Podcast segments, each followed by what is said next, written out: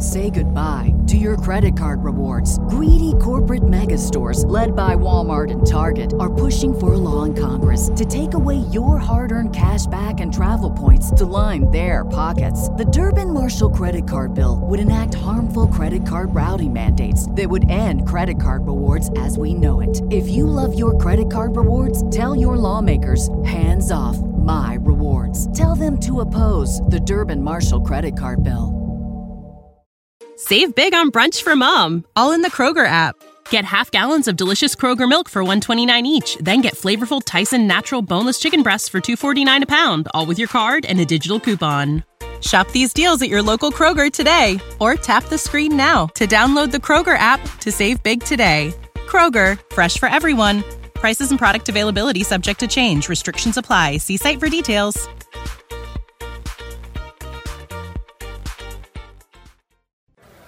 All rise. Welcome to the Cyber Law and Business Report. Get the top story on the hot button internet legal topics of the day. This is your home for the latest on internet law and policy. Hear the latest net trends impacting business and have your questions answered right here. This is the Cyber Law and Business Report.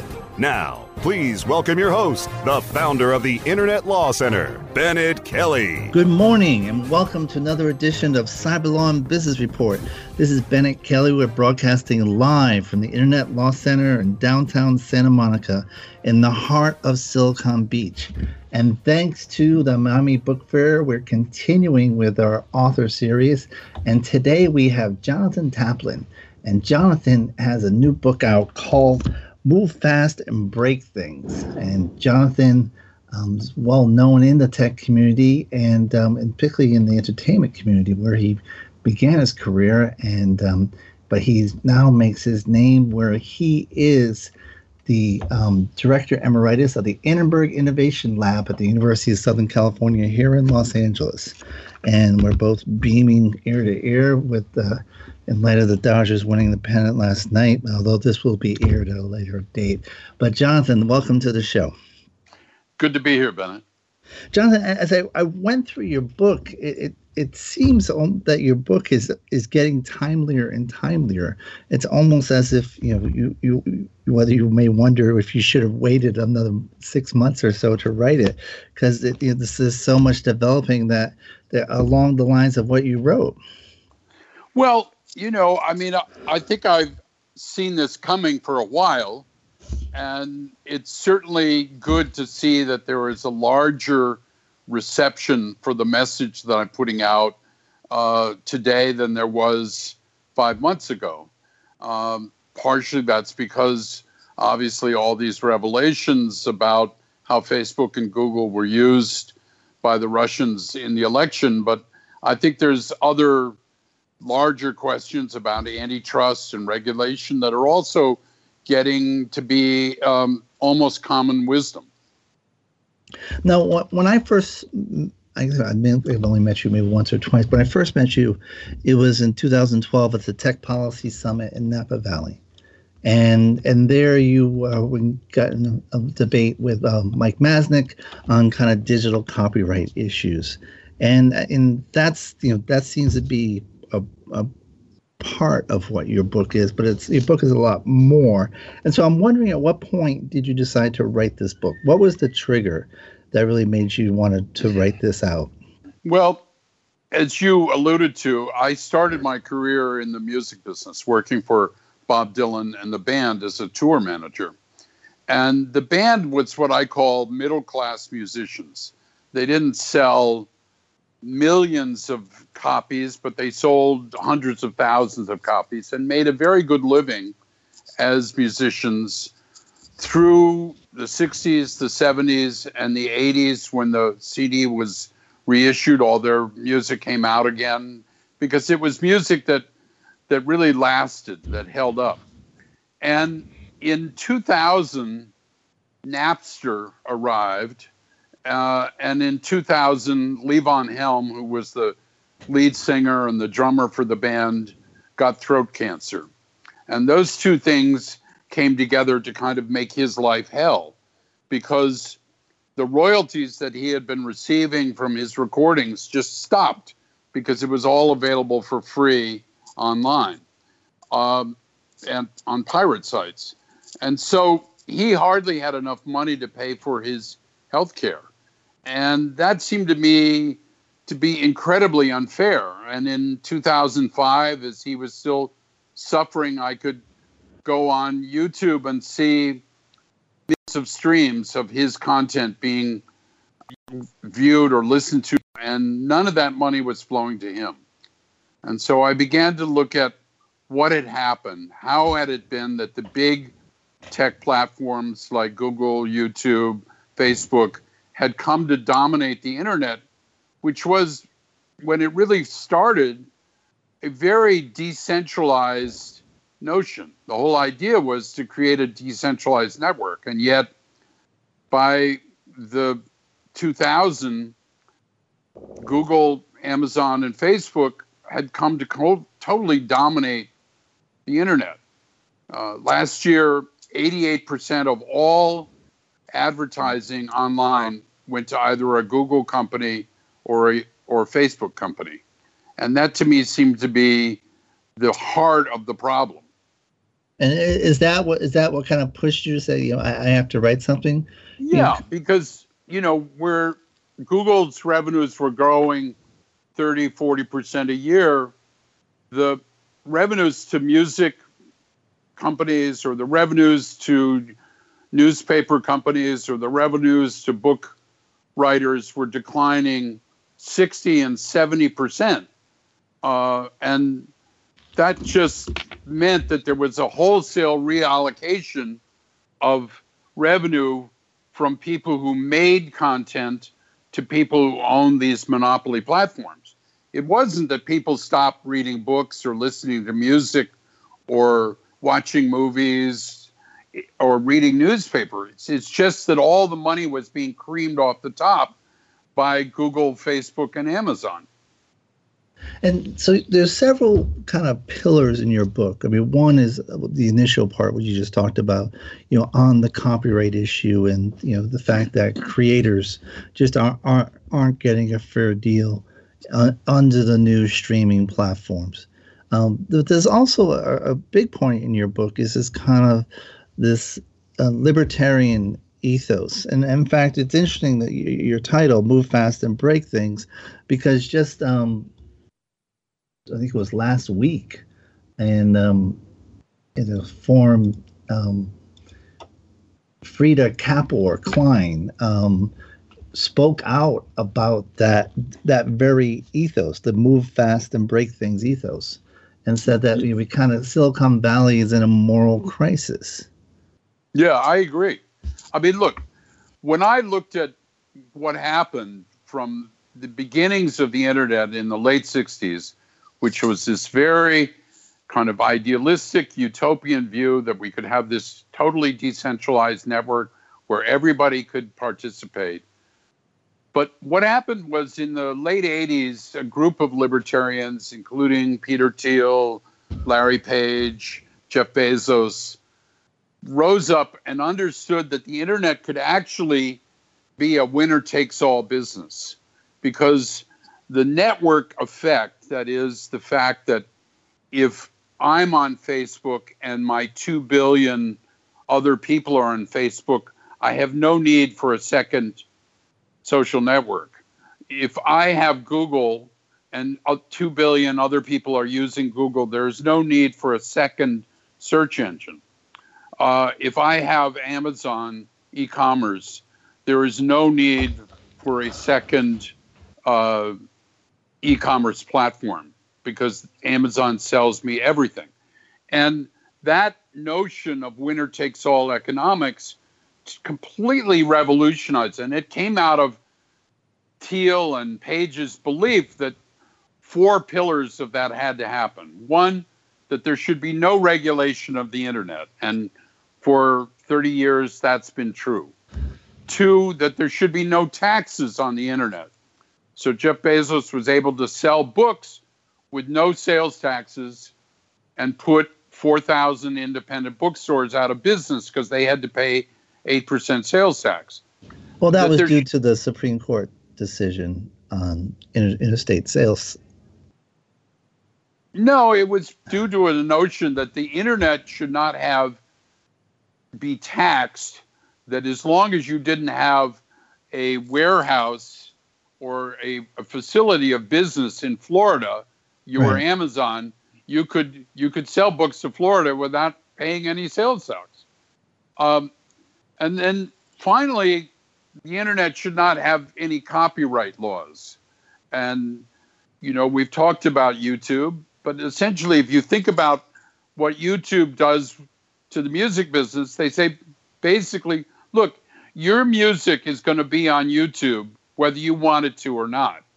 The only decision you have to make is are you do you want some advertising money from YouTube or not? And if you do, you have to sign what they call a license, which is basically an extortion racket uh, to legalize something in which there is no willing buyer and willing seller. It's just saying you can file a take on YouTube to get your song off of YouTube, but it'll go back up the next day from a different user. Uh, so it's it's a useless game of whack-a-mole the music business spends millions every year playing, but at the end of the day, it's it's extortion.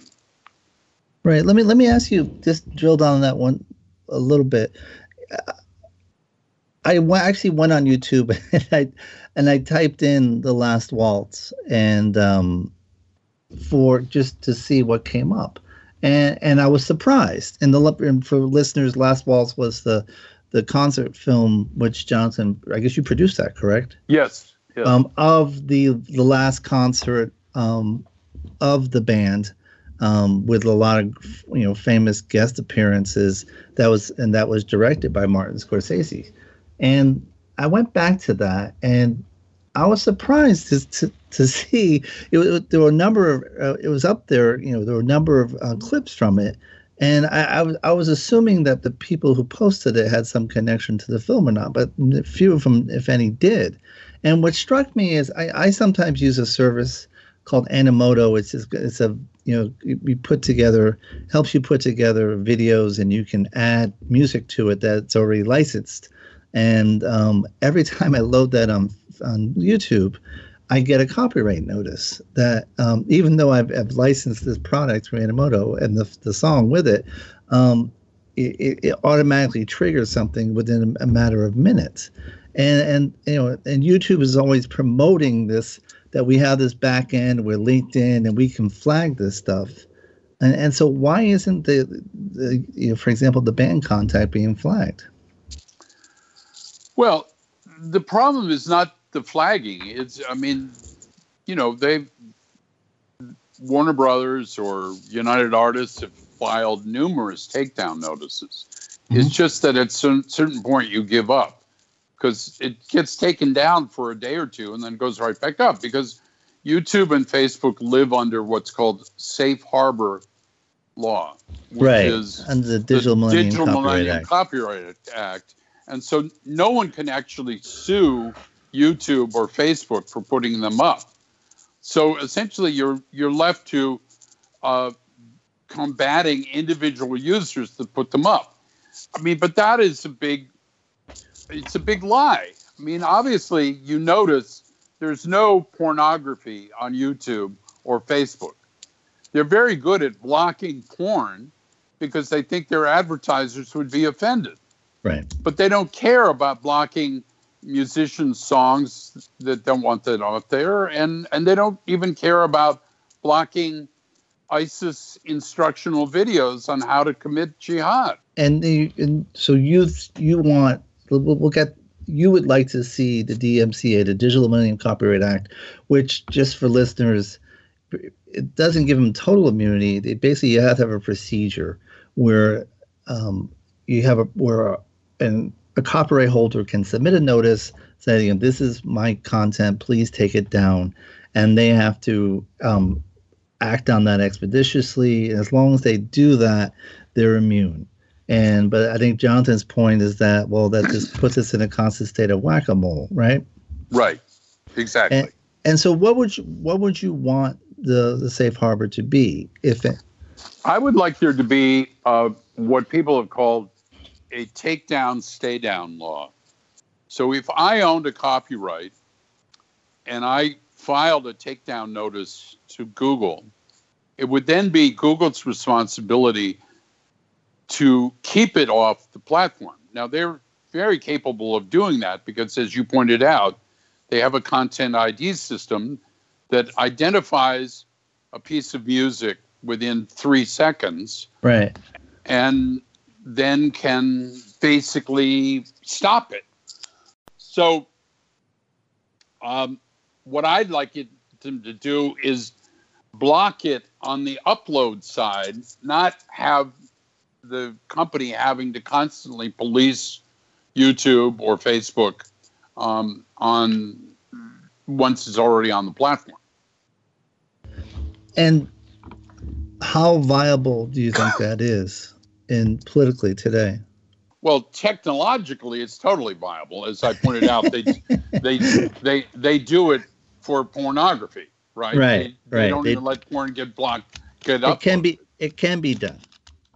Uh, so then the question is, how powerful is Google's lobby in Congress? And I would submit to you it's probably pretty powerful. I mean, look at what's happening today with this SESTA law, which is a an attempt to modify the safe harbor only in the area of child sex trafficking. Right. And here is Google fighting it like crazy.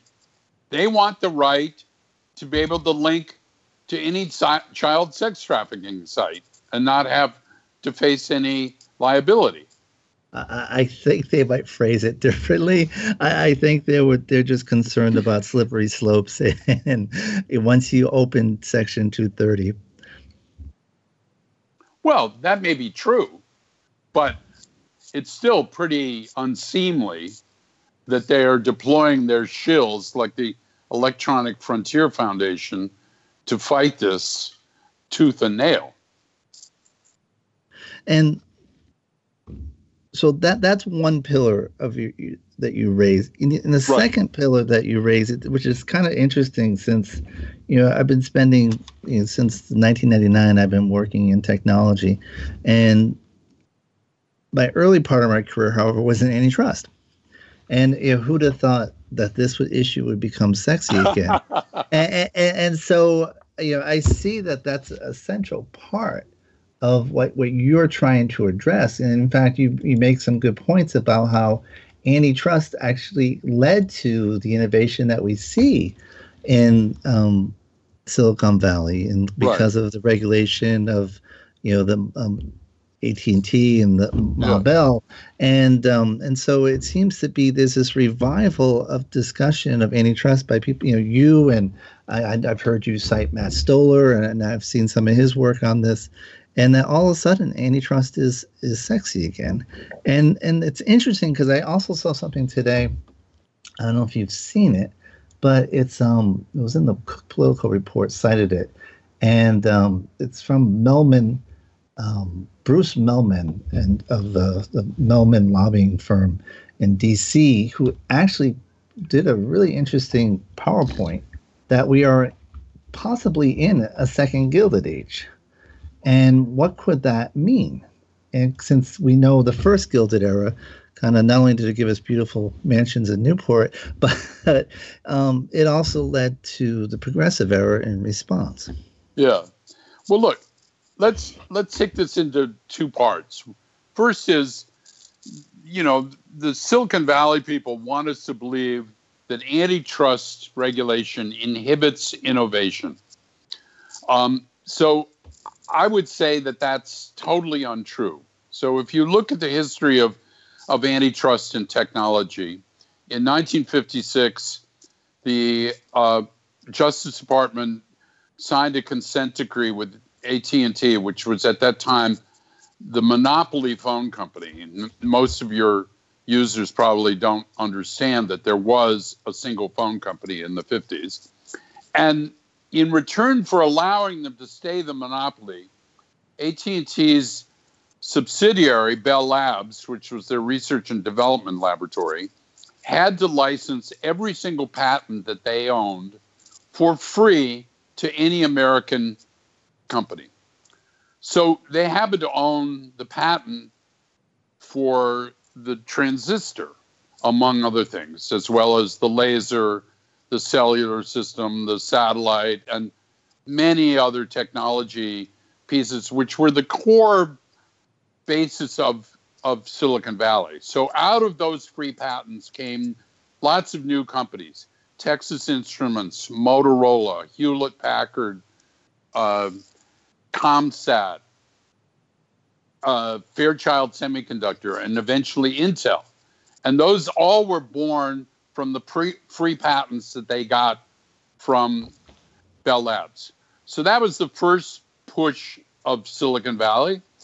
Then 20 years later, IBM had a lock on the mainframe business, and you had to use both IBM's hardware and IBM software on that those platforms. And the government sued IBM, and that went on for 13 years. And eventually, they said you had to you had to unbundle these things. I had I had to be able to get different software and and different hardware.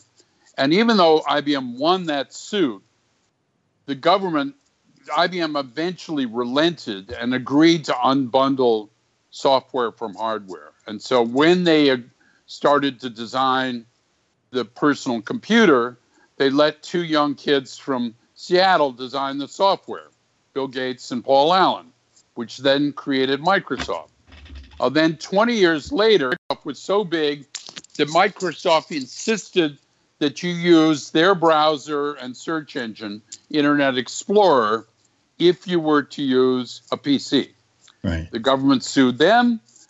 That the government won, and that allowed Google to enter the market big time with both the browser and a search engine, and the rest is history.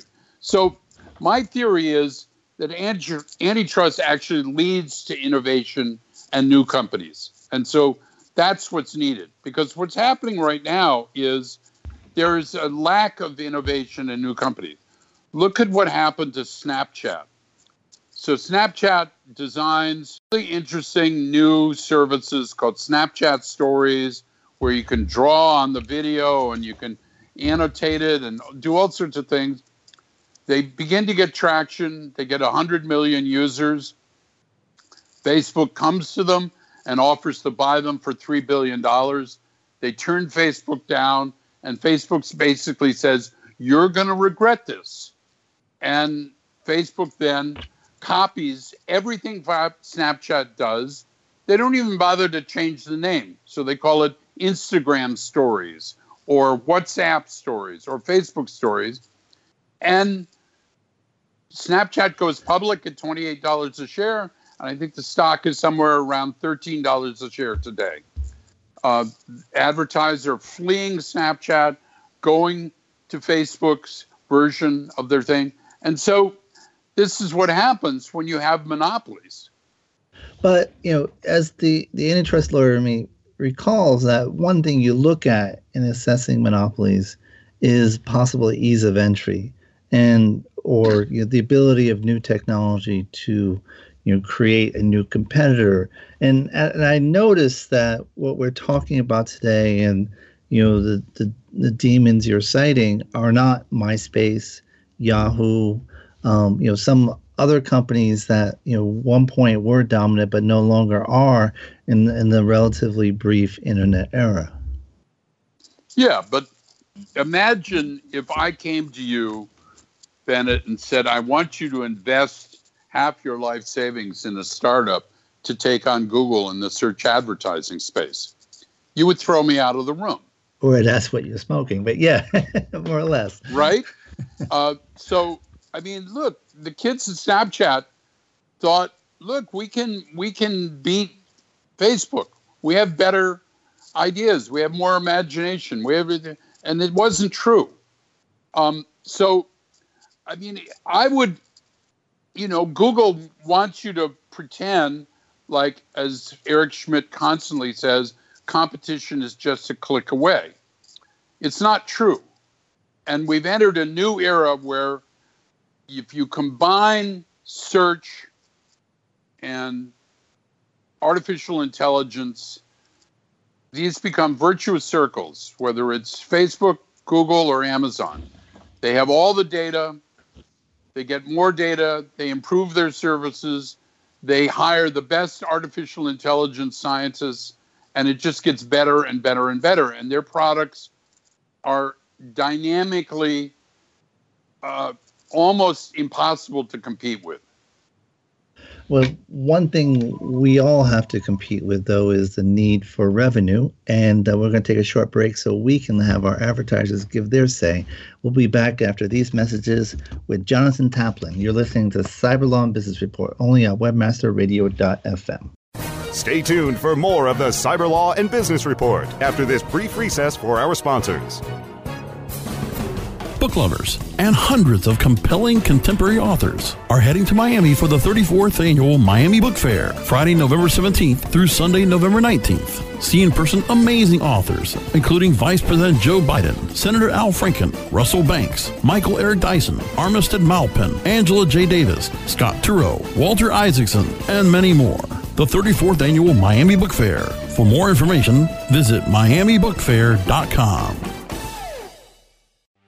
There are over 70 million active podcast listeners in the U.S. Webmasterradio.fm reaches them all with the largest global distribution of any online business to business podcast network through iHeartRadio iTunes, Stitcher, we can target and place your message in front of those active listeners immediately. Now, your message can be delivered with less commitment and investment on over 20 hours of weekly original content hosted by the most respected names in digital marketing. Email sales at webmasterradio.fm today and get your message delivered now. Do you look at the task of ranking your site at the top of the search engines like you would climbing the top of Mount Everest? It doesn't have to be. TopSEOs.com knows how hard that climb can be, and they can make top ranking a reality. Top SEOs sends you to only the right search vendors and agencies that they know will work for you. Since 2002, TopSEOs.com has reviewed and researched the best search engine marketing agencies and solutions providers. Don't risk the cost of falling off the proverbial peak of search rankings. Let Top SEOs give you peace of mind. TopSEOs.com, the independent authority on search vendors. The best gavel to gavel legal news and information on the net is right here. This is the Cyberlaw and Business Report, only on webmasterradio.fm. And we're back and we're talking to Jonathan Taplin. He is the author of Move Fast and Break Things How Facebook, Google, and Amazon Cornered Culture and Undermined Democracy and um, which actually you can say in one tweet, Twitter tweet. Mm-hmm. Um, the, the, key to having a, a, a, title under 144 characters. So, Jonathan, it we talked a little bit about the, this whole antitrust issue that's going on, the copyright issue, and it, it seems that um, the battlefield for this isn't Capitol Hill these days, but possibly Brussels. And and so I'm wondering to what extent uh, you, have you been talking about this these issues overseas, and and are you getting a different reception? Uh, well, I, I, I get a more open reception in in Europe for sure, but I think it's really because you're an antitrust scholar. I can get a little geeky with you. I think it's really uh, it's really a matter of interpretation. It's not that our laws are outmoded. Uh, the Sherman Act and the Clayton Act are both perfectly sufficient to discipline these things. It's just that in the 1980s, uh, Justice Robert Bork, who was a professor at, at Yale, published a book called The Antitrust Paradox, which posited that the only thing that mattered in antitrust looking at a merger was would prices go up? Right. Uh, he called it consumer welfare. And so, under his interpretation of the antitrust laws, Amazon could potentially become the only retailer in America. because they have so much market power as a middleman that they can constantly depress prices from producers. We've seen this in the book business. They are constantly pushing book publishers to lower prices. Now, you could say, well, that's good for consumers, but what it's bad for is authors, publishing companies, and all the other aspects of the economy. So essentially, what you're getting to, and we will see this played out in the grocery business, Amazon will begin to be in to push prices lower. Farmers will get less money, and and all of this will eventually redound to Amazon's profit participation and profit profile rather than anybody else's.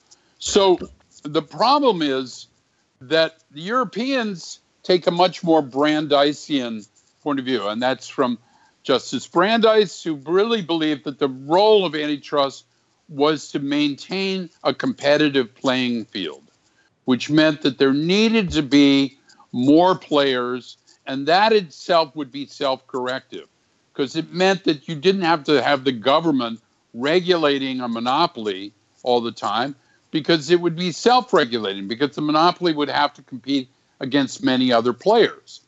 So Google and Facebook could not take the outsized rents they get from selling advertising if there were more players in the in the field. It's just that simple. And but what's going on now, and I, I think you know, what is about to or what may happen in Europe, I think you know you make an argument should have happened or should happen in the United States, but you know Google, Google, and others just had you know, the political clout to, to prevent it from happening. But we're, we're starting to see happen in Europe is one, is antitrust enforcement against Google and others um, in Europe, and um, you know Google's facing record fines, and they have multiple EU investigations going on. So that's one.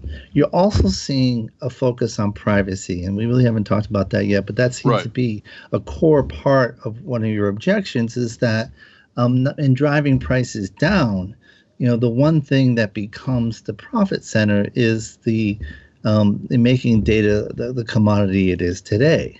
Right. And, and, so what we're really talking about is a data economy, and the the EU is left less comfortable with that than we are over here, partly for historical reasons.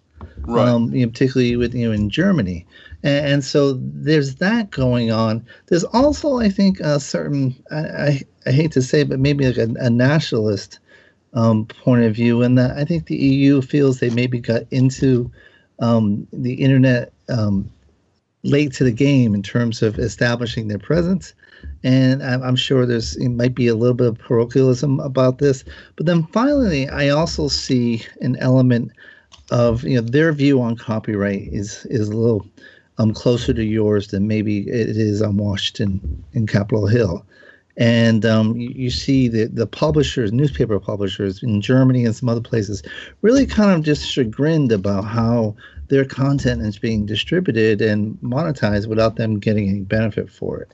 And so I see this confluence of things coming together, and it all seems to be bubbling in in Europe and, and likely to have some um, result in the next 12 months.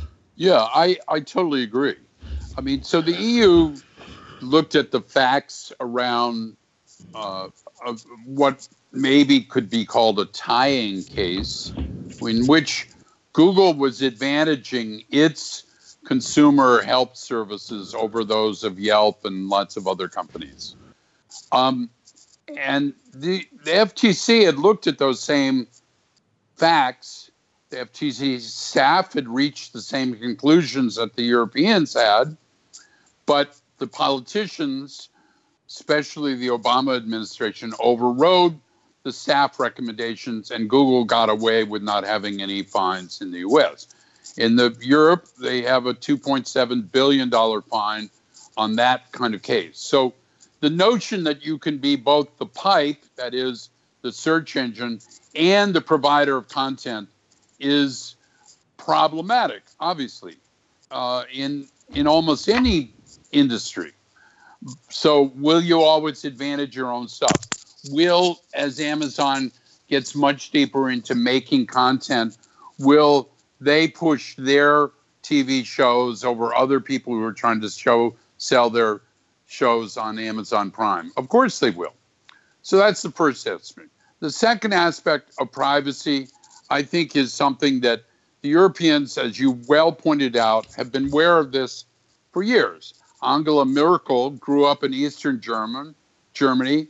The Stasi was probably looking at her library card records uh, from since she was probably a teenager.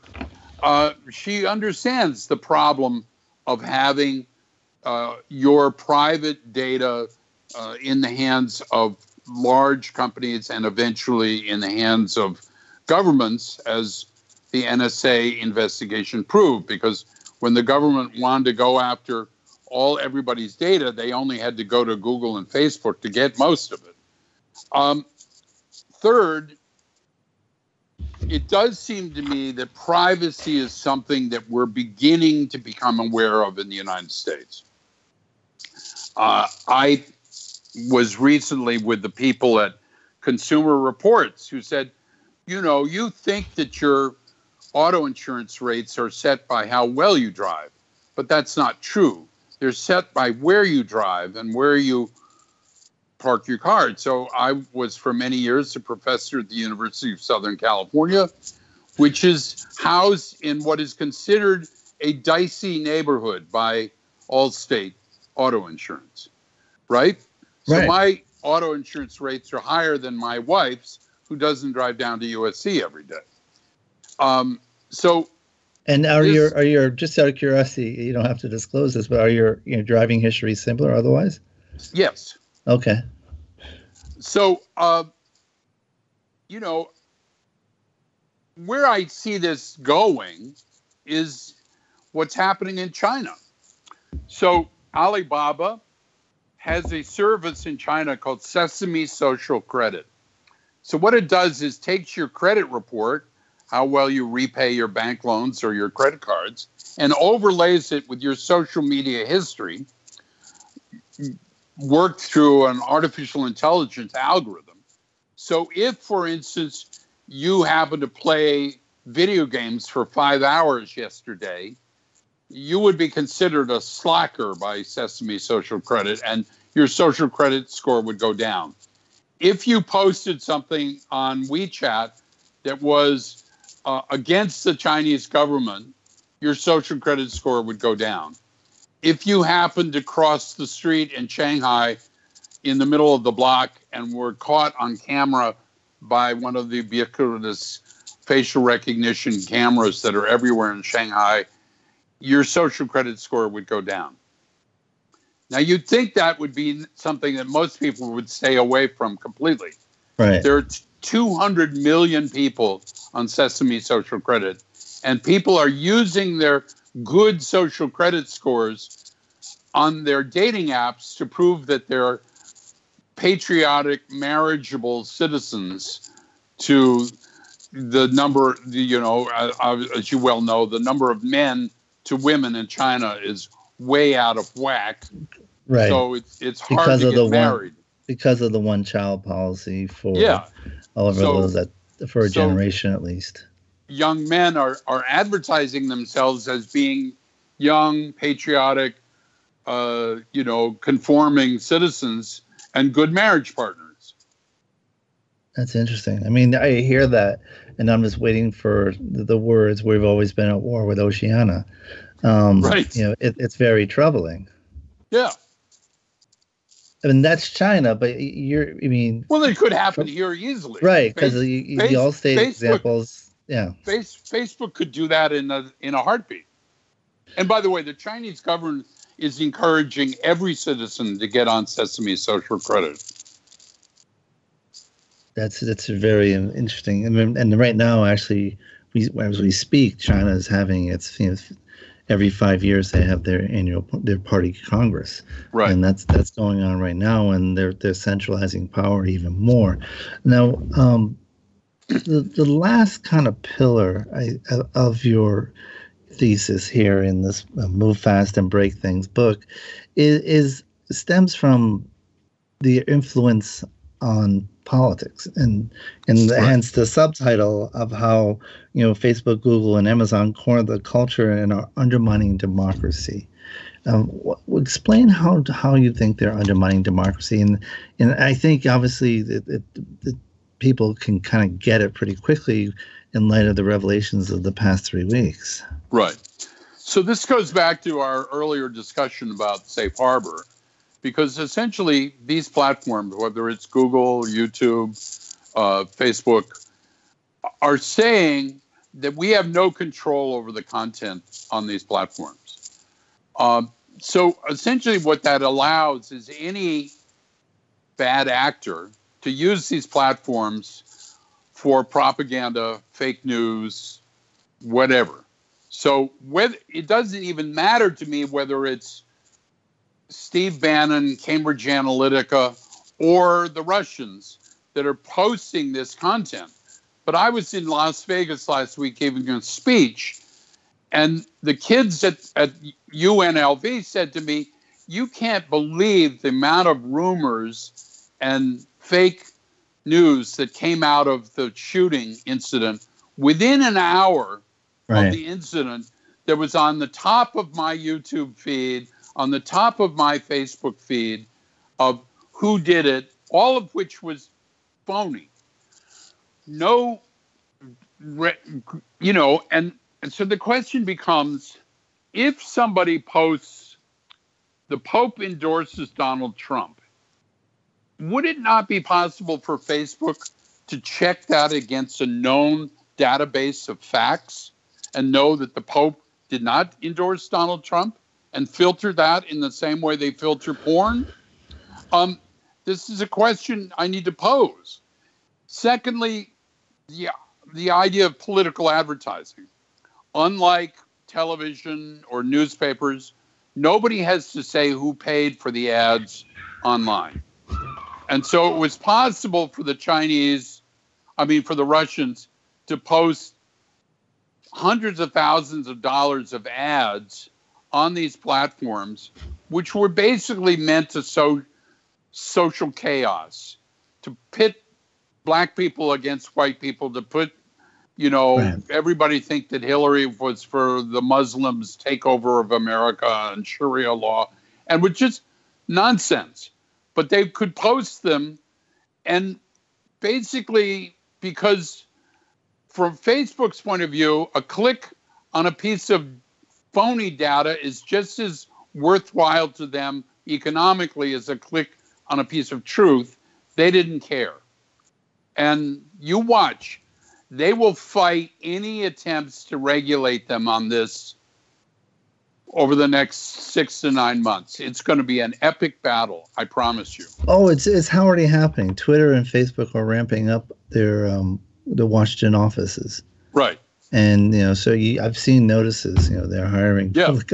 And um, so yeah, I mean, this will be uh, a, a pitch battle, and there a bill was introduced yesterday in both the House and the Senate to address some of this in terms of you know truth in um, online in online political ads and to require disclosures.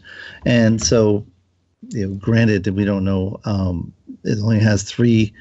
Uh, well, has three prominent senators. I, you know, Senator yeah. John McCain, John Warner, who's uh, you know comes from the communications industry, was a cable executive, and um, Amy Klobuchar. But um, I don't know who the sponsors are in the House. But it, it definitely is going to be a subject of intense debate, particularly as Facebook and Twitter and Google go before the Senate Intelligence Committee um, at the same time. You notice they sent their general counsels to testify instead of their CEOs because the general counsel will just fudge everything. That's that's what you learn in law school, how to fudge, uh, and and will you know uh, not basically come to any conclusion whatsoever out of these hearings. Until we get the CEOs of these companies in front of Congress to tell us what they're going to do to support democracy instead of undermine democracy, nothing is going to really get done. There was this also one other notion that I've been playing with, and then I, I didn't necessarily see enunciated in your book. I, have seen you talk about it somewhat. Um, is we we have a rise of, in essence, corporate nation states. Right. You, I've, I've heard you talk about you know the, the amount of money offshore um, by Apple and others. Right. And, and which which I think in Apple's case is is greater than the GDP of many countries even. Yes. And um, the notion that we have American companies or French companies or whatever, and you know the whole idea. If you think back to World War II, where, where GM and Ford shift their entire domestic production to military purpose, um, the, the idea that, that even happening today is, is kind of hard to fathom. And that um, this, the expectation that they act like corporate citizens for a country that they've, they've now transcended is, is somewhat um, maybe not realistic.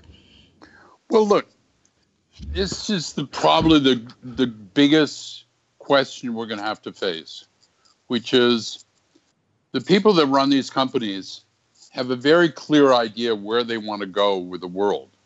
And, you know, as artificial intelligence and robotics become more and more a part of their plans, they're going to execute on these things. We don't have a vote anymore. Nobody voted on the idea of the autonomous car. And yet, Marc Andreessen said at a recent conference I was at that within 10 years, the whole long haul trucking business of America will be automated. The, the, the trucks will be autonomous. Um, when I asked him, what would you do with the 5 million people, middle class, working class citizens who are employed in that business? He said, that's not my problem. That's a politician's problem. And yet, Steve Mnuchin, the Secretary of the Treasury, says this is not an issue that will arise for 100 years. He said this idea that artificial intelligence or robotics are going to replace a large number of citizens working is a fantasy. So somebody is wrong. And my guess is that it's Steve Mnuchin. So if, if Andreessen is saying it's a politician's problem, and yet the politicians are have got their head in the sand, then we're going to have a Blade Runner like chaos in the next 20 to 25 years. Well, um, I would correct you on one point. I think if you polled anyone who's ever driven with me, they would vote in favor of self-driving cars. But um, we we have to take uh, one last break. But when we come back, we'll be wrapping up with Jonathan Taplin and Move Fast and Break Things. You're listening to Cyberlaw and Business Report only on WebmasterRadio.fm. Stay tuned for more of the Cyber Law and Business Report after this brief recess for our sponsors. Is your website hacked? Is your website displaying error messages or loading slowly? Even if there are no signs of malicious activity, your site may still be compromised. Websites, like cars, require regular maintenance to perform at their best and not leave you stranded. At Fjorge, our website maintenance experts can help you assess which one of our maintenance plans will best support your needs. Visit fjorgedigital.com or call 612-877-3840 and get the support and protection your website and business deserve. That's F-J-O-R-G-E digital.com. There are over 70 million active podcast listeners in the U.S. Webmasterradio.fm reaches them all with the largest global distribution of any online business to business podcast network. Through iHeartRadio, iTunes, Stitcher, we can target and place your message in front of those active listeners immediately. Now, your message can be delivered with less commitment and investment on over 20 hours of weekly original content hosted by the most respected names in digital marketing. Email sales at webmasterradio.fm today and get your message delivered now. Webmasterradio.fm is the destination for education, entertainment, and engagement. Engage with our panel of on-air experts and peers by following us on Facebook, Google+, Twitter, and LinkedIn. You can listen to webmasterradio.fm on air or on demand from our website or through iTunes, Stitcher, or however you get your podcasts. Interact and stay informed. Just search for webmasterradio.fm. The best gavel to gavel legal news and information on the net is right here. This is the Cyber Law and Business Report, only on webmasterradio.fm. And we're back and we're talking to Jonathan Taplin, author of Move Fast and Break Things. Jonathan, what has been one of the su- more surprising responses you've received to this book? Well, the thing that encourages me is that there is a genuine resistance building um, to these platforms. When I first published the book five months ago, it was uh, not widely thought that this was a doable to take on these companies was doable. Uh, but I think the combination of, of, the revelations about the election, um, the questions about privacy, and other things are beginning to get citizens to think that maybe they do have a say in this process. I use the term techno determinism, which is the notion that these geniuses at Facebook, Google, and Amazon, uh, who are so rich, have the right to just determine where the world is going. And I think for the first time in a long time, people are beginning to say, no, we have a vote in this, and that's important. And I think if you pile on this kind of perfect storm scenario, you know, with, with terms of what's going on with this election and you know the whole investigation into election and the role that Facebook especially, but Google as well and other Twitter and other platforms played. Um, and then you throw on top of that Equifax. Yep. You know, and here you have two, you know, aside from Equifax, we're talking about Google and Facebook, companies that have huge amounts of data with us, and what could possibly go wrong with that? And then, you know, Equifax says, "Here, hold my beer," and, and more or less it exp- demonstrates what can go wrong with that. Right. And right. and so you, there's so many different possible reactions you know, one could be consumers' loss of confidence in the platforms entirely, in the internet entirely, which I don't see happening, but but could be you know cause disruption. But the other is people actually wanting to make sure that they live in a secure world and they do have certain privacy rights, and um, that's that remains to be seen because they haven't been vocal about that to date, at least not in the United States. Things could change quickly this battle is just beginning. And I think there's a there's a better than 50-50 chance that these companies are brought under some form of regulation in the next five years.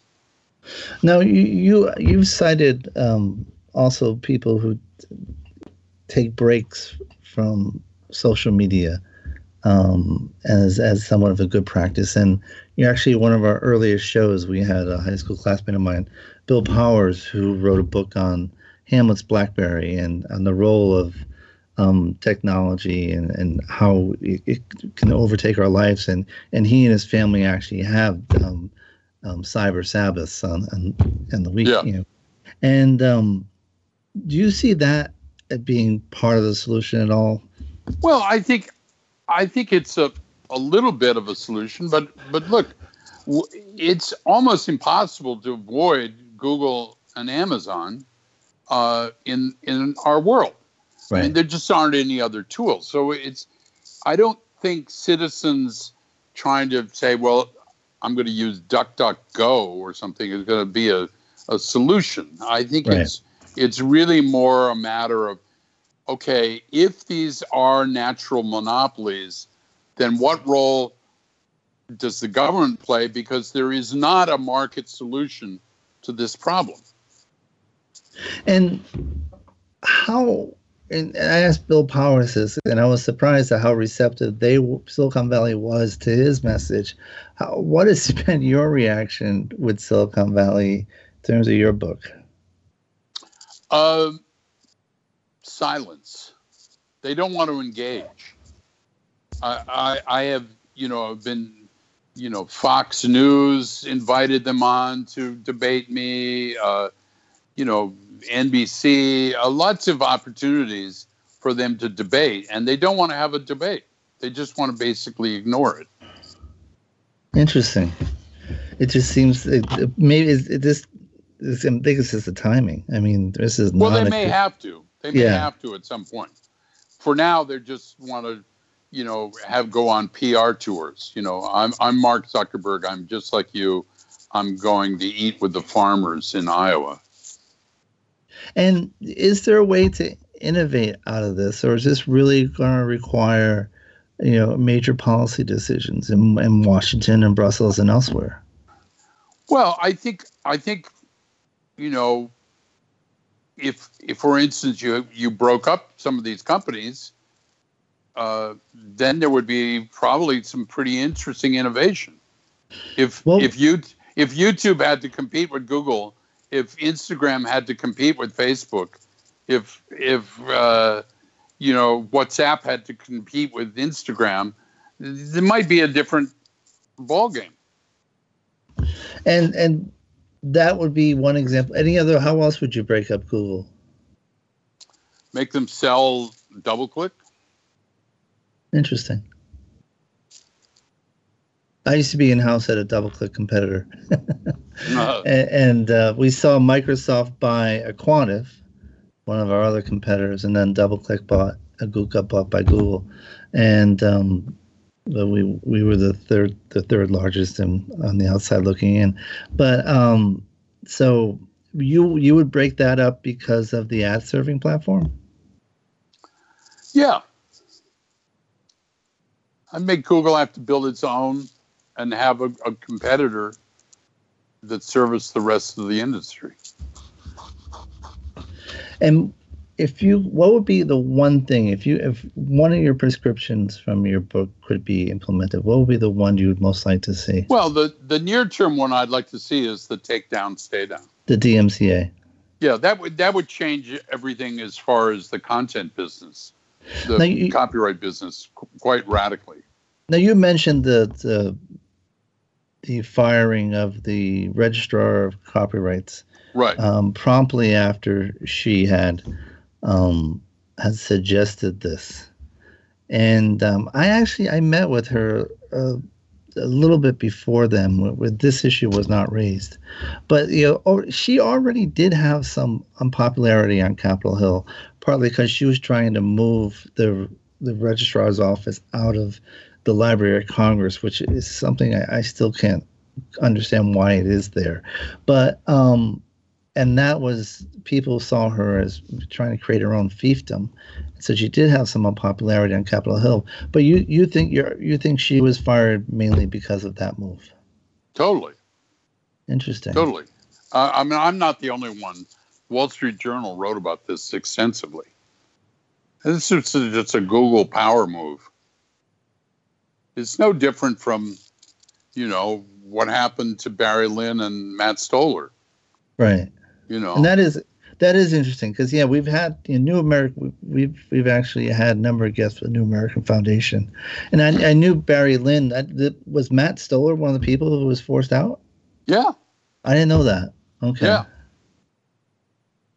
And yeah, Matt, and, and, I guess that would make sense, as Matt has been very outspoken on, yeah, you know, the need to apply any, you know, any trust to the, right. the technology companies.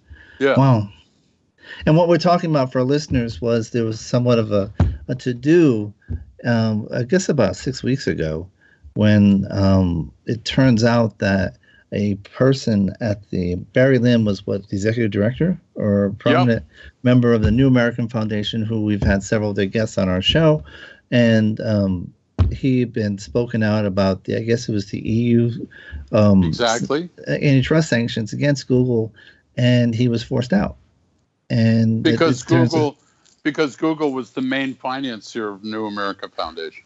And in the process, it came out that Google has played a role with a number of think tanks and had actually been steering some of the New England accent apology, um, have been steering some of the um, studies in, in, in ways that were favorable to Google.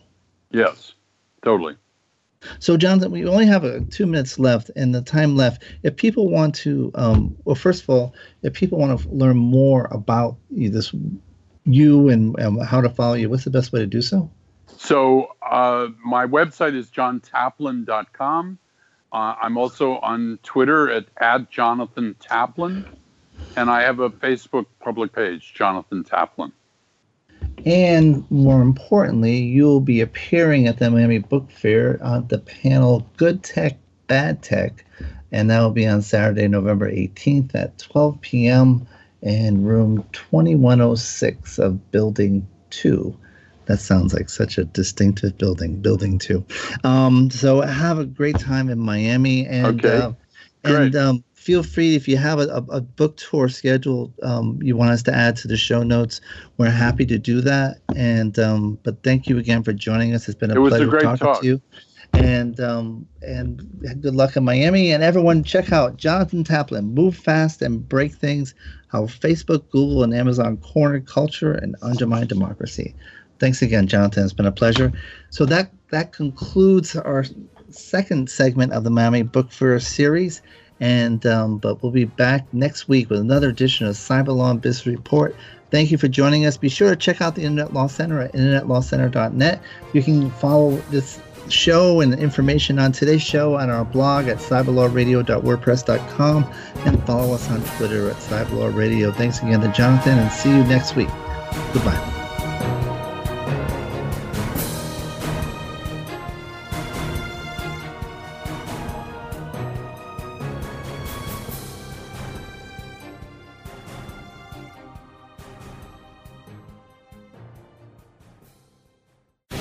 The opinions expressed on this program are those of the guests and hosts and do not necessarily reflect those of webmasterradio.fm's management or sponsors. Any rebroadcast or redistribution without authorized consent of webmasterradio.fm is prohibited.